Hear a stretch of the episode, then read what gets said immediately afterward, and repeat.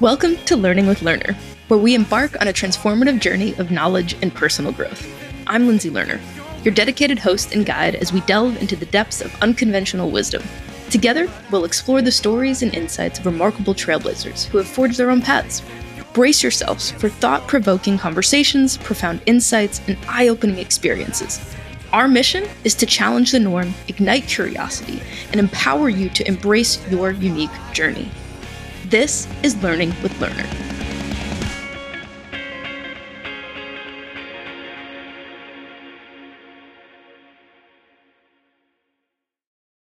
Welcome to Learning with Lerner, where today we are diving into the fascinating world of startups and venture capital.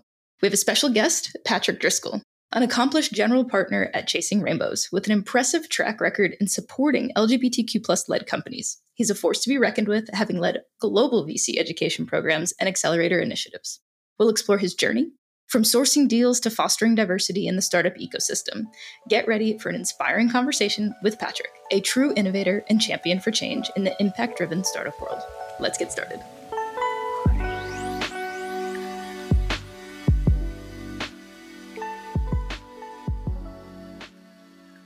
Let's start at the beginning. Can you tell us about your background, where you grew up, and maybe shed a little light on how your early experiences have shaped your journey through the world thus far. Ooh, great question. Getting back to childhood.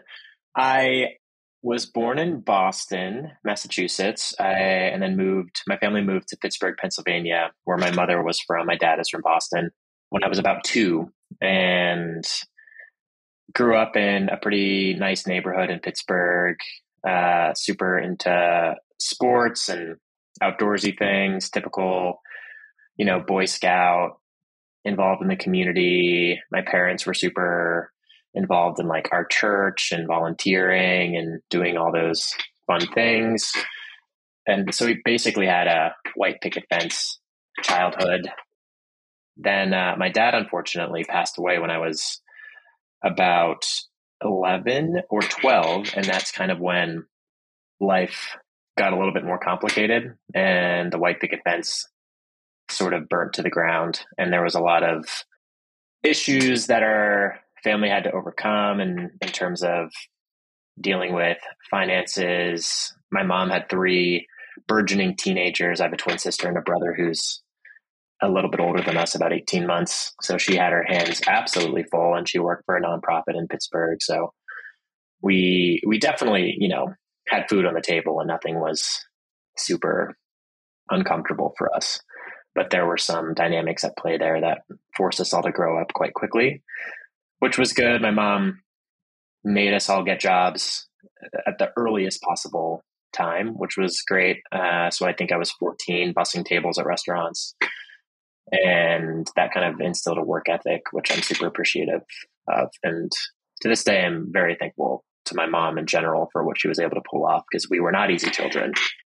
We were loud and outgoing, and we hosted parties when she was out, you know, taking one of us to university trips, and she'd come home and scream at us and all that jazz. But she also was the one that pushed me to pursue kind of my dreams, and I ended up going on a mission trip, which kind of shaped a lot of my interests, both professionally and personally, to Haiti that I had to fund, you know, send out like letters to family and friends, like typed it up and everyone would send like a $25 check, which was super fun and spent about three weeks in Haiti.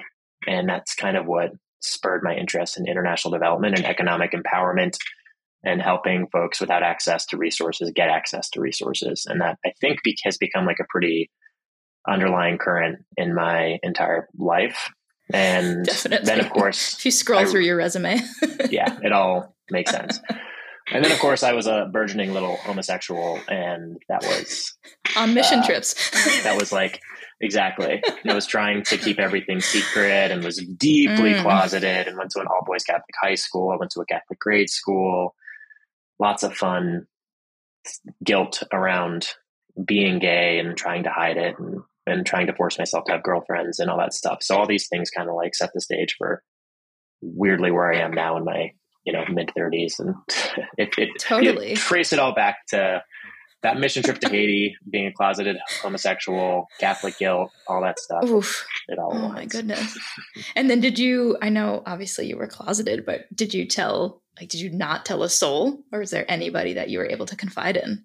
For sure. My brother, uh, the night before I left for my freshman year of college, I told him that mm. I was bisexual, okay. uh, which is, you know, was my little foot out the door. I was also telling people all over the place online in like chat rooms that were anonymous that is be like, I am gay, just needed to get it out as loud as humanly possible. But I told my brother, and then by the time I made it to freshman year of university at American University in Washington, D.C., which was at the time, I think the number one university ranked for LGBTQ plus students. So I was thrilled to get there and just come bursting out of the closet.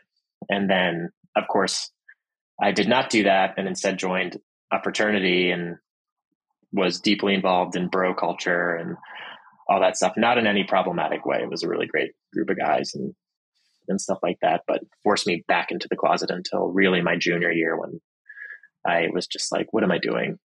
I'm, I'm going going numb with just hiding everything so much. And I would tell my female friends specifically. And so I finally decided to come out to all of my really good like male friends, which for some reason is more difficult to me, but it's weirdly common uh, in the in the gay male space anyway.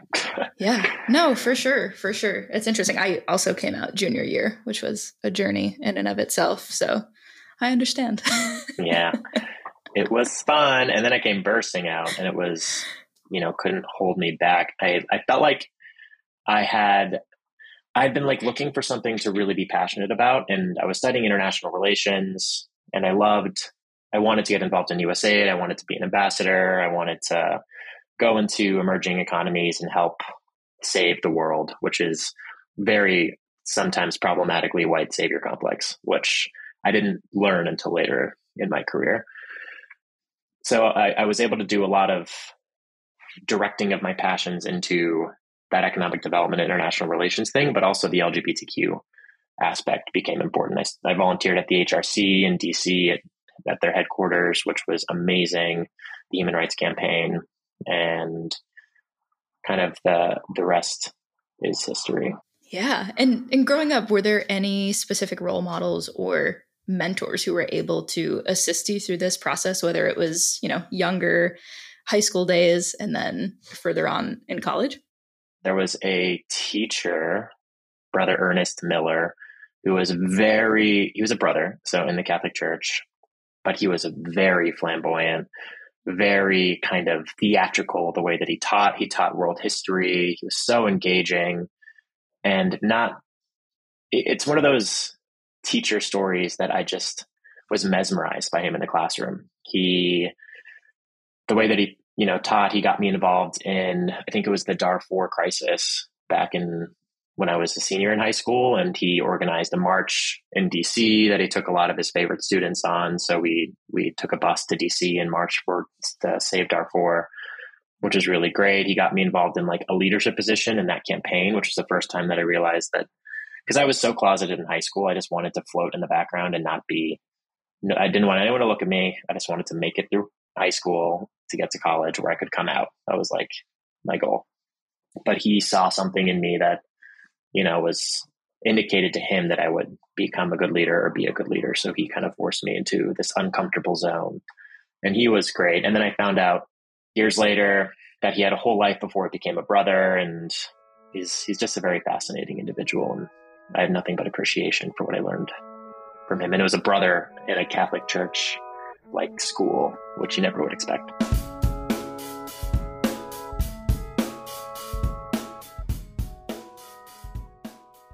You're in college involved in you know promoting all things lgbtq related and finally out and feeling presumably good about that. And then on the other hand all things international aid related. Where did work start to come into the picture and how did you really start to to grow from a career standpoint?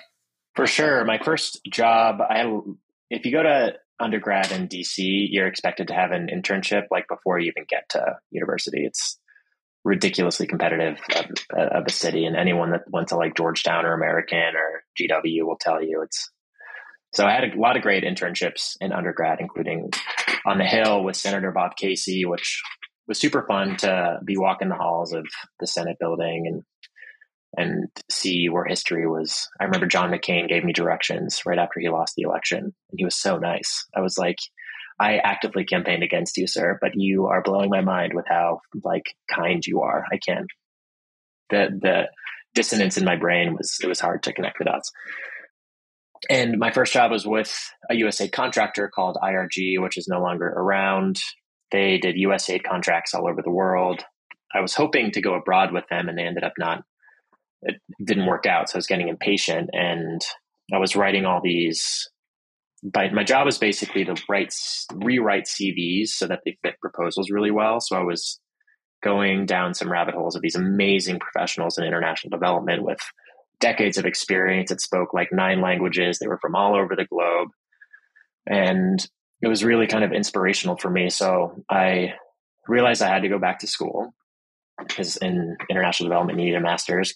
And I found the Peace Corps Masters International program, which was basically where you pair your Peace Corps service with a graduate degree, and they subsidize tuition, and and it's all kind of like correlated. So when I ended up going to the University of Denver for global finance, trade, and economic integration, which was my degree title, and then that was partnered with my Peace Corps service in Senegal. So I served for two years in a small little town called Sokone, which I still uh, I'm still in contact with my host family and a lot of my friends on the ground there and I miss it and really want to get back there hopefully next year, which was a huge eye opening experience in many ways, which is where I really learned the problematic aspects of white saviorism.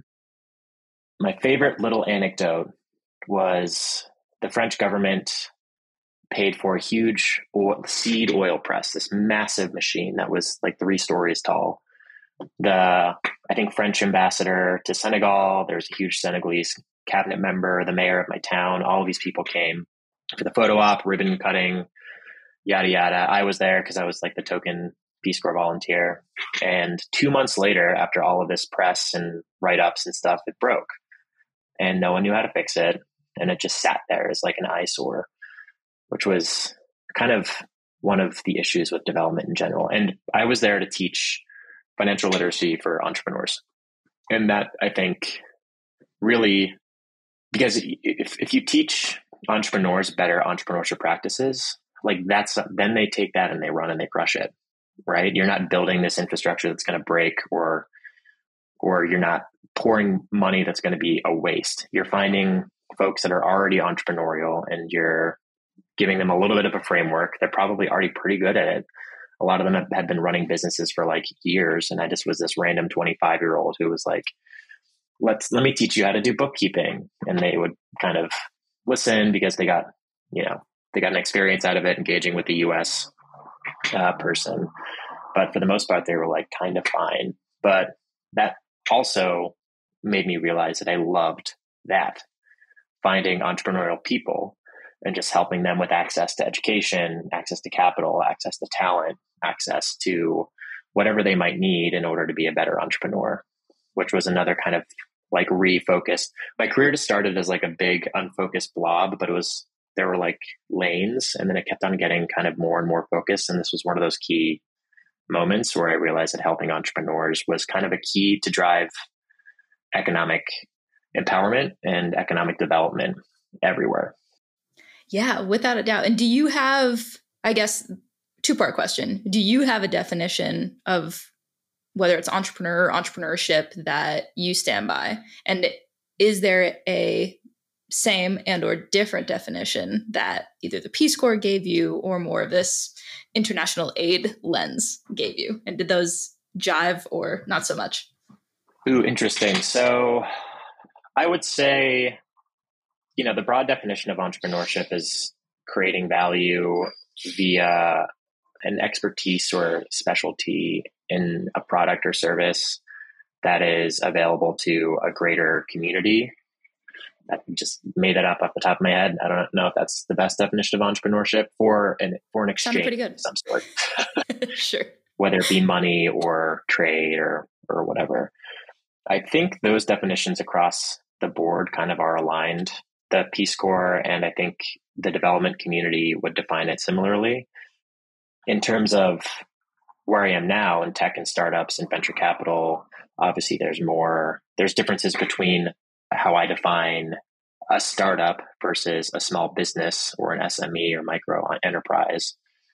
So those definitions get a little wonky, but entrepreneurship in general, I think, is just adding value via a good or service to a larger group of people, I'd say.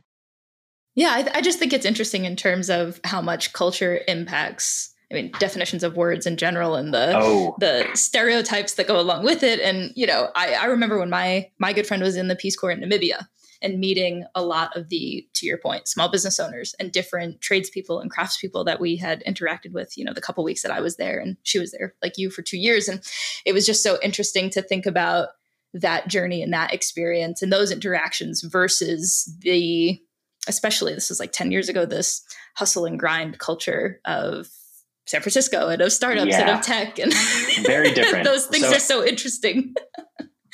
from that perspective, very different. I mean, Senegal now has a burgeoning tech ecosystem, which didn't exist when I was there, which I love. And I, the government has done a really good job of trying to get capital into Senegal to invest into startups and tech. For Francophone Africa is like a trade bloc, the economic community of West African states, as it's so as it's otherwise known.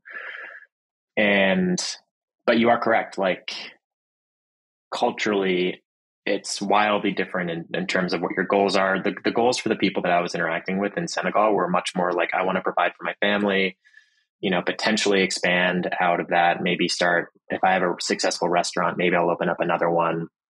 But it wasn't like, if I haven't opened up six restaurants in three years, and I'm a failure. You know what I mean? Which is yeah.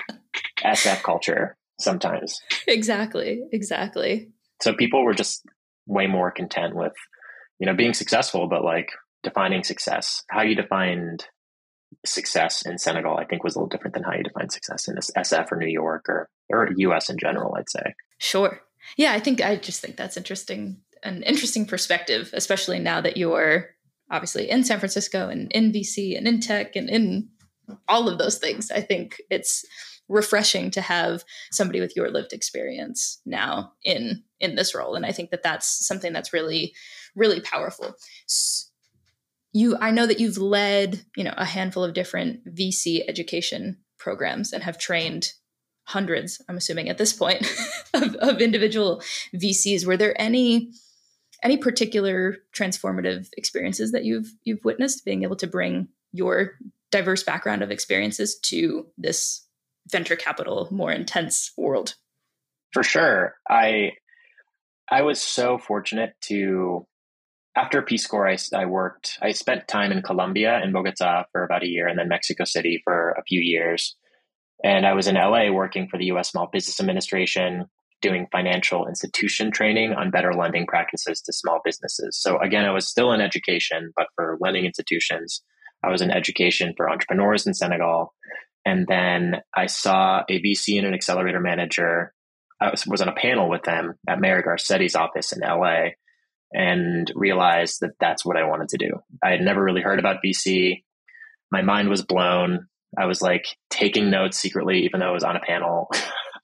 uh, and I was able to find a job back in Mexico City with 500 startups, now 500 global, where I was going to, where I ran investor education programs.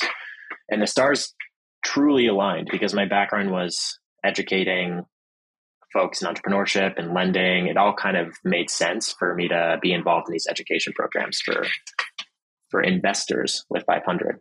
And 500 as a global brand, you know, I moved back to Mexico City, was based there, and really got to see from the international perspective how many investors were were popping up all over the globe that were interested in learning from Silicon Valley experts and folks in the US that had been doing it for 10, 15, 20 years. So our cohorts, which were so eye opening and amazing, were I think 30 plus countries are represented. In each of them, there were 50, it got up to 55 students, I think was the largest one that I ran at Stanford.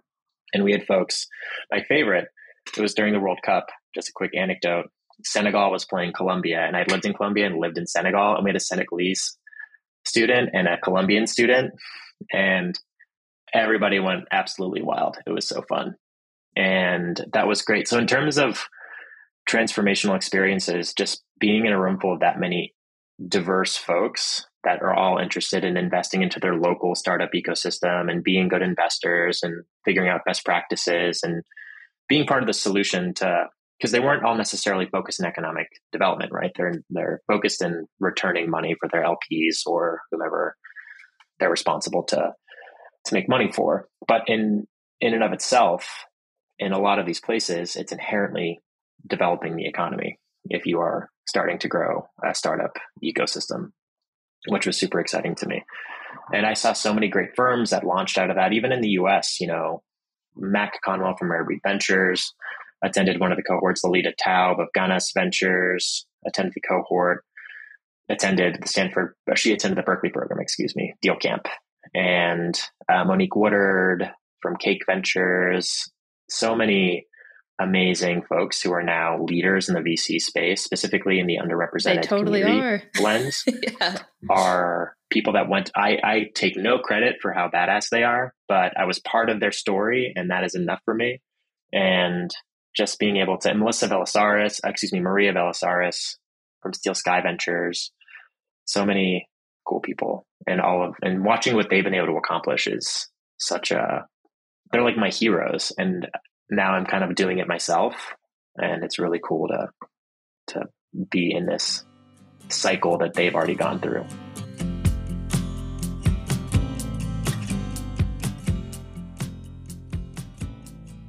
For those that don't know of all of the incredible work that you're doing now, tell me more. For sure. So I mentioned my LGBTQ plus advocacy, my VC work, education, yada yada. Got into VC.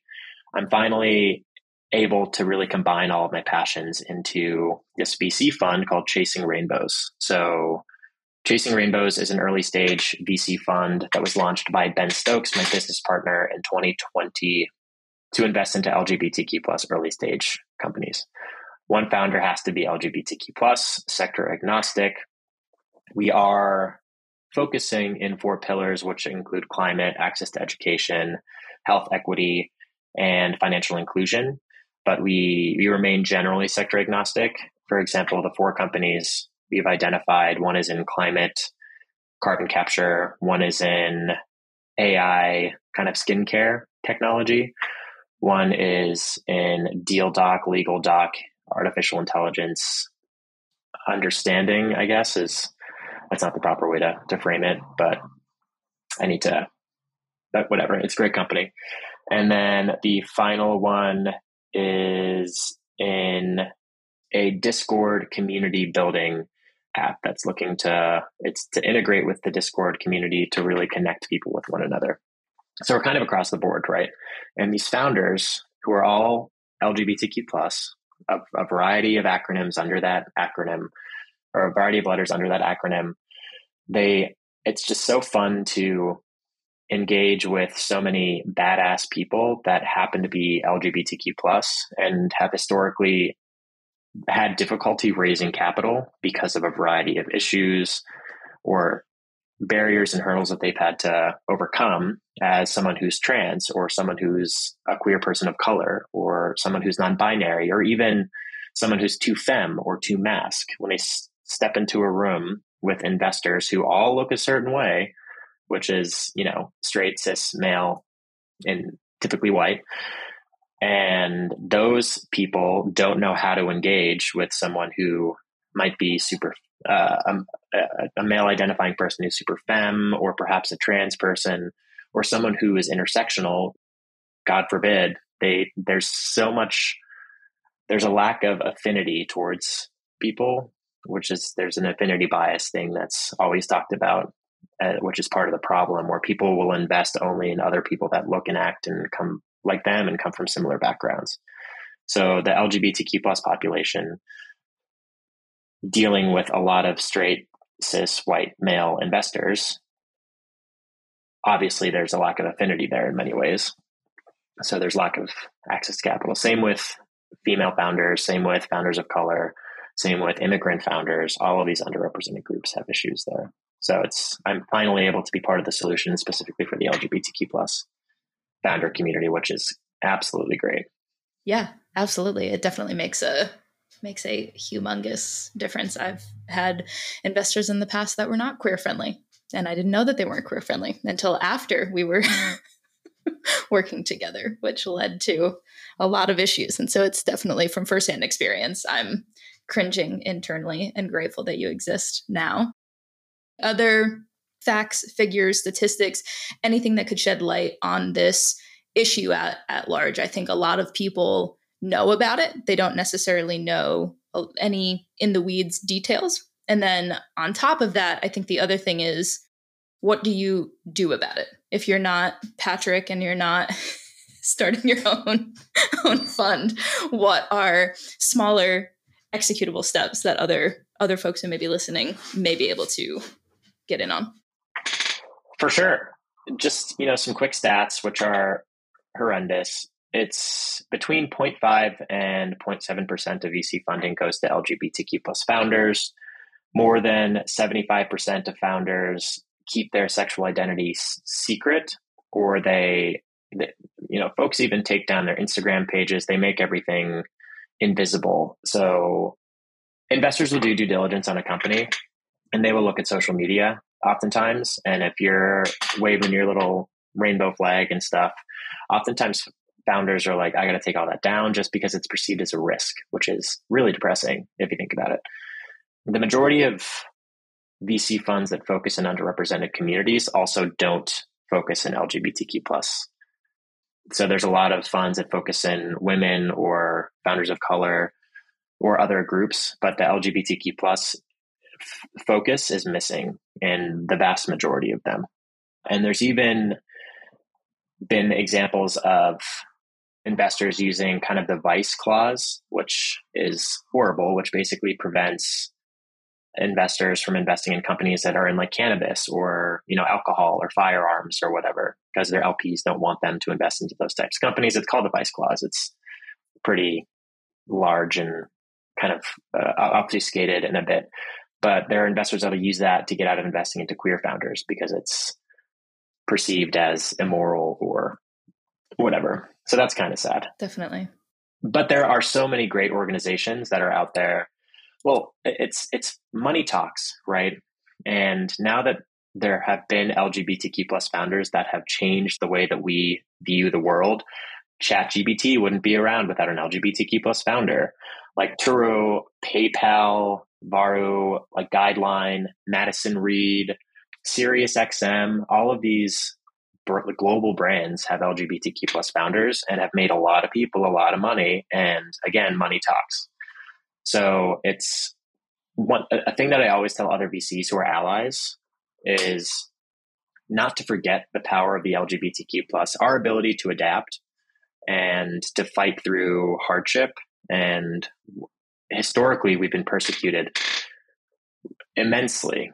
You know, in the US, outside of the coast where it's safe, you know, in in the, kind of the Midwest and some other states, there are legislation. There's legislation that's trying to make it super difficult for someone to be trans or to figure out how they identify. Anti drag queen bills, which is perplexing to me. So all of these things that are happening in the U.S. is having a net negative impact that trickles down to the economy, in my opinion, and entrepreneurship for LGBTQ plus founders.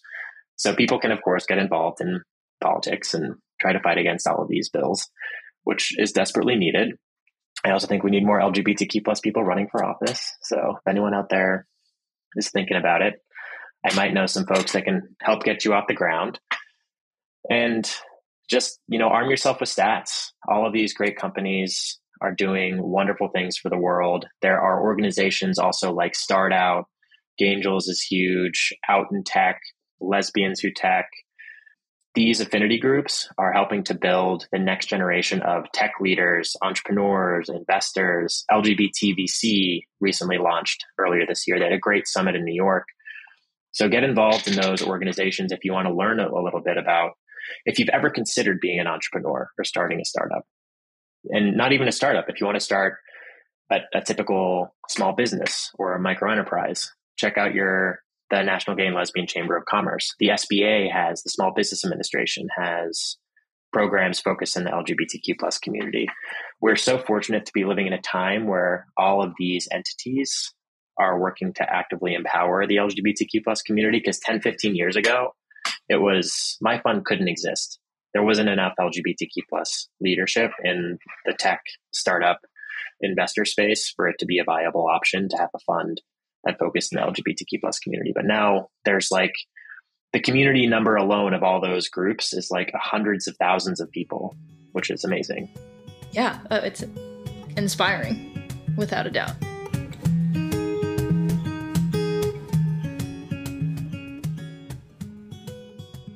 You have a whole hell of a lot of professional experience but obviously outside of that you've also engaged with a ton of lgbtq plus youth through your public speaking international programs.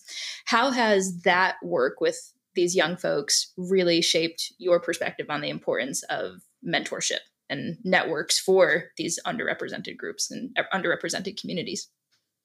Community helps out community lgbtq plus community specifically is a found family and people say that for a reason. And in terms of how I engage with my mentors, what which has shaped how I engage with my mentees and even younger folks, even folks looking to break into VC that are older than me or or whatever. My mentors have opened up so many doors, have been so useful. I have had full on emotional breakdowns with them, and they are accepting of of them. Uh, and maybe they happen more often than I'd like to admit. But without my mentors who who in a variety of parts of my career have and remain very much like door openers and perspective openers and people that I can trust to, you know, just help talk through a problem or something difficult, whether it even be a personal issue. Right. And I try to do the same thing with my mentees. And I love when I get an email from somebody or a LinkedIn message from somebody who's graduating from undergrad or their MBA and they found my LinkedIn profile. They're curious about venture capital or LGBTQ plus advocacy and they want to hop on a quick 15, 30 minute call. And I'm like, 100% let's do it. How, what are your goals? What do you want to do? How do you get there?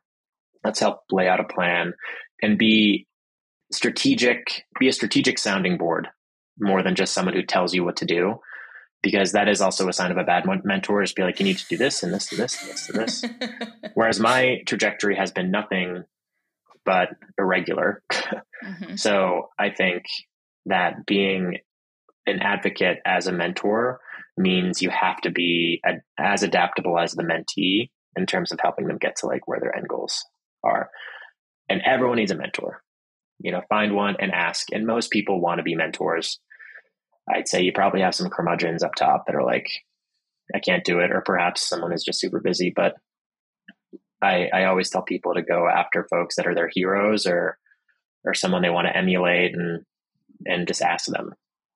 It's super necessary. It's super needed, especially to your point about having that that found family. I don't know what your personal experience was after you came out, how your family perceived that or handled or navigated that. But I know for a lot of friends that it, it was incredibly difficult. And so being able to find that community and build camaraderie again is is huge, especially in such a cutthroat industry like venture capital and being in the in the startup realm. Yeah. And a lot of founders, there's a friends and family round for early stage founders mm-hmm. right? And a lot I've of heard LGBT. About that. I know, tell right? Me, tell, tell me, more. more about that. but a lot of LGBTQ plus folks lose their friends and family when they come out of the closet. It's a sad truth, and especially if they come from, you know, either a, a region of the U.S. or a country where being an LGBT Q plus person means you're getting persecuted and you have to flee to a larger city or whatever. You're starting from scratch. You don't have friends or family that you can go to to ask for a thousand dollar check, a five thousand dollar check, a twenty five thousand dollar check. I mean, most underrepresented communities also don't have access to generational wealth. So friends and family can't even help that much. So being a found family or you know the lgbtq plus community is oftentimes a found family for a lot of folks like it's it's different when you are asking people that you have found for money, but it's also very empowering to be able to do so because these folks are accepting of you and love you for who you are and all that stuff. And when we were figuring out our positioning for chasing rainbows, we realized that we wanted to be the friends and family round for LGBTQ plus founders so they can, you know, be their fantastic queer selves when they're chatting with us about their business and not have to take down their Instagram page or uh, hide. I got chills as you said that. or hide, you know, talking about their partner or the difficulty they faced the other day because they walked into a restroom and somebody yelled at them. You know what I mean? Like we we want to be uh, just available and like open so you could be comfortable in your authentic self. That's fantastic. Mm. Makes me so happy. Truly, it's like it's so inspiring and so needed, and it's I'm I'm super grateful that that chasing rainbows exists. So I'm glad. Good job. yeah, I mean, we're the goal is to make it into a firm, and you know, there's more now. There's more. There's colorful capital. There's uh, a Pride Fund based out of Ohio. There are there are more VCs that are coming up that are working together in order to bolster the community and it's it's it's definitely an all hands on deck type of thing but like let's pull more people on deck from the water so we can start. That's what lgbt vc is doing. Their goal is to get more queer people in the investor vc type roles where they can deploy capital. Because obviously underrepresented groups typically invest into underrepresented founders or they're more likely and lgbtq plus investors are way more likely to invest into lgbtq plus investors. Getting back to the affinity bias in like a good way, affinity bias for good, as opposed to for evil. yes, yes, totally, totally. And on the on the personal side of things, I mean, all of the work that you're doing is incredibly demanding, both physically, emotionally, spiritually, all the things. Like from our conversations, I know that you're giving, you know, more than 110% into this. How are you able to be able to take care of your self take care of that adorable dog that you have and be able to continue you know to keep your head on because obviously you need to be able to to do that in order to continue to make the positive impact that you've been been having. I i think i can like literally quantify it into three areas that help keep me grounded. One is obviously my dog who is a border collie australian shepherd so loving cuddle monster dog named Sochi Milko, Sochi for short. So he, you know, just keeps me busy. And if I need a break or had a hard call or whatever, I'll just like collapse and he'll come over and lay his head on my shoulder and it's adorable. Two would be running. So I just did the SF marathon last week. I run a lot and it is my sanity check. I can reflect on things. I remember things I forgot in the middle of a run. It's a great way to just reorient myself and kind of clear my head, but also get organized in a weird way. And then three is improv comedy. So I love, love, love improv comedy. It's cool. something I got into when I was in the Peace Corps, actually. I, I, discovered all these podcasts that were about improv comedy, and I've taken now courses at UCB. When I'm running, I listen to improv. When I'm walking my dog, I'm listening to improv. It's like VC podcast some sort of self help podcast, and then like three improv comedy podcasts. It's like the directory I try to maintain. When you first and, said it, I had a vision of of improv comedy in Senegal, and that was also hilarious, and not where you were going. I remember there was a queer improv podcast. It wasn't in per se. It was called. Um, it's called now called Attitudes with um, Erin Gibson and Bryan Safi, and they were talking about it was all LGBT issues and issues that affect women. And it's kind of a comedy news podcast, but they're both they both come from improv. And I was sitting in a car in Senegal, surrounded by all these Senegalese women, and they were talking about like interesting queer sex stories. And I just was like giggling to myself because I was like, if only people knew what I was listening to in this podcast. Because uh, being LGBTQ plus in Senegal is illegal, unfortunately. So it was it was super it, it definitely got me through a lot of stuff in Senegal that was difficult, listening to these queer stories, queer comedians. Uh, I love queer improv comedy specifically, but I'm open to all improv comedy. And so those are the three things. Yeah, I think my dog running an improv comedy.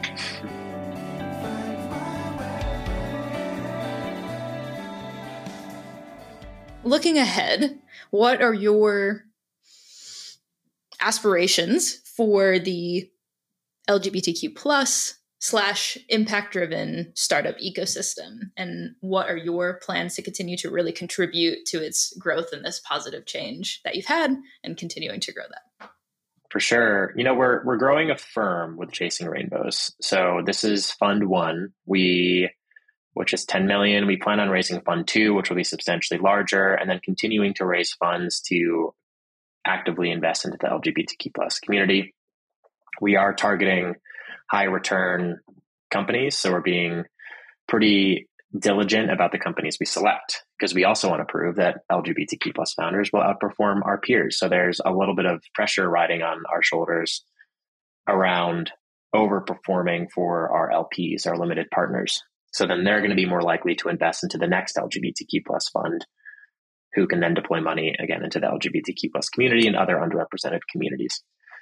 So that's kind of our path forward. I also love connecting with other emerging managers and fund managers and LGBTQ plus investors to make sure that we all are aware of one another and interconnected so that we can benefit from all of our networks because it is an exponential benefit if we all work together as opposed to our smokestacked individual kind of networks and skill sets and uh, that's happening. We, I think, had a kickoff meeting with a, a, bunch of power players in the LGBTQ plus space, founder space, and startup space and VC space a couple weeks ago. And our one of the main projects that we're beginning to tackle is tagging LGBTQ plus founders because a lot of VCs have immense portfolios, and if you ask them if they have any queer founders, they're like, I don't know. You know, it has that isn't in our diligence process where that's awkward for us to ask and all these things, but it's a missing data point that could be useful in so many ways. So we're trying to figure out a way to help other VC funds more, uh, I don't want to say mainstream, but more like, I don't know, agnostic in terms of sexual identity VC funds, um, figure out how to identify the LGBTQ plus founders in their portfolio. So it's it's a really good think tank group of people and I'm super thrilled to be a part of it. And we're all just trying to figure out how to make it easier for us to get access to capital and provide access to capital to people that are overlooked. Totally. That's so cool. And that was going to be my second to last question. But now I need to ask just to level the playing field for those who are listening. If you could give a brief, brief overview of how VC works, or at least how it works for you, and thus the structure of, you know, LPs and what what what is VC and what's an LP and how how does what's a fund, what's a firm, and and those sorts of sorts of words that we haven't defined yet. Yeah, uh, I I always forget when I that I'm so in the weeds that I need to explain things. So chasing rainbows is I'll just use that as the example. Chasing rainbows is the firm. We're raising fund one, which is ten million dollars. We're raising that money from limited partners Limited partners are high net worth individuals, family offices, institutions, endowments, etc. that can give money. So there are investors. So we are general partners of the fund. The limited partners invest into us and we invest into startups. So we're like the middle people of this transaction.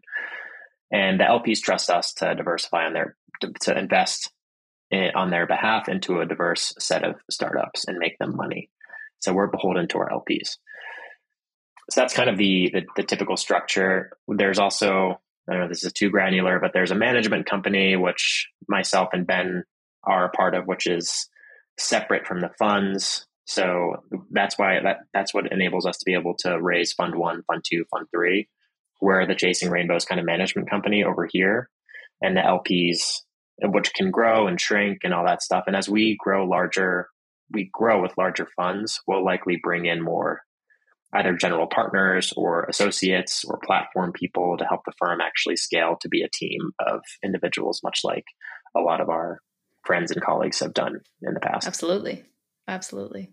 Well, we'll be ready for that. So I know. If you know of any any great LGBTQ plus investors or people looking to break in, let me know. Totally, totally. Well, that's that's what we're here for. So now the official last question, two parts. Hope you're ready. what is the worst piece of advice they've ever gotten? And of course, what's the best piece of advice that you've ever gotten? I think the worst piece of advice I've ever gotten is uh, this might be a hot take, but plan out your life. Like, what are your goals? How do you get there? You need to figure out systematic ways to get there, yada, yada. No, no, no, no.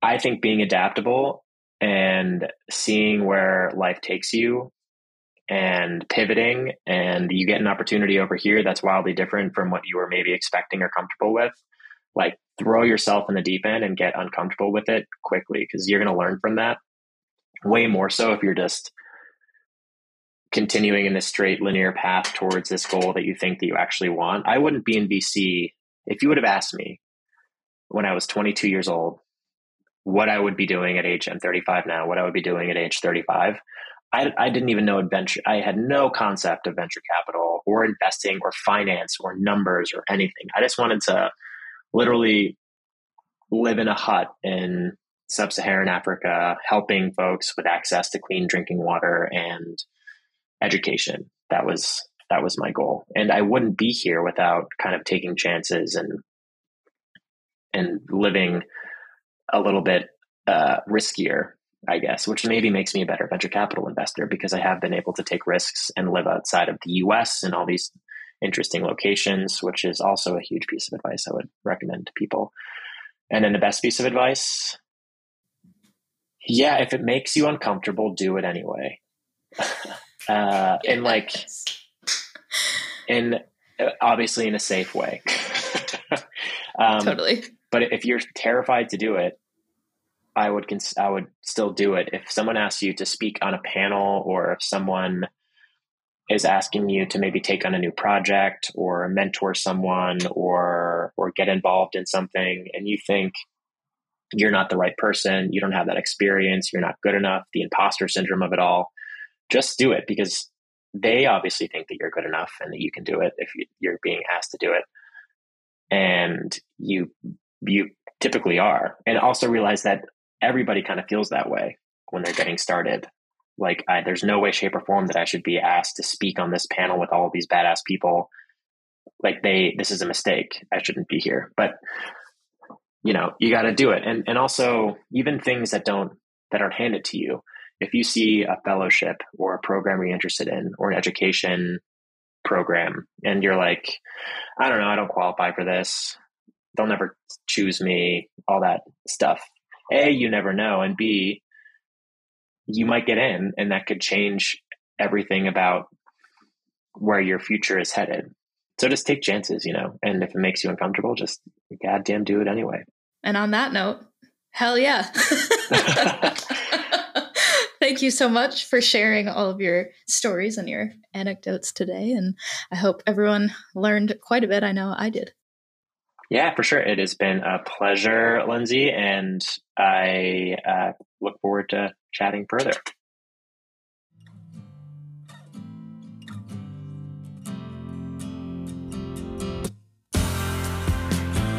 Thank you for listening to Learning with Lerner and hearing the wisdom, stories, and ideas that will have you feeling inspired and ready to take on the world.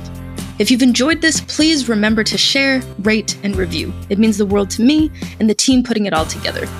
If you're looking for more information, you can find me at lindseylerner.com. That's L I N D S E Y L E R N E R.com.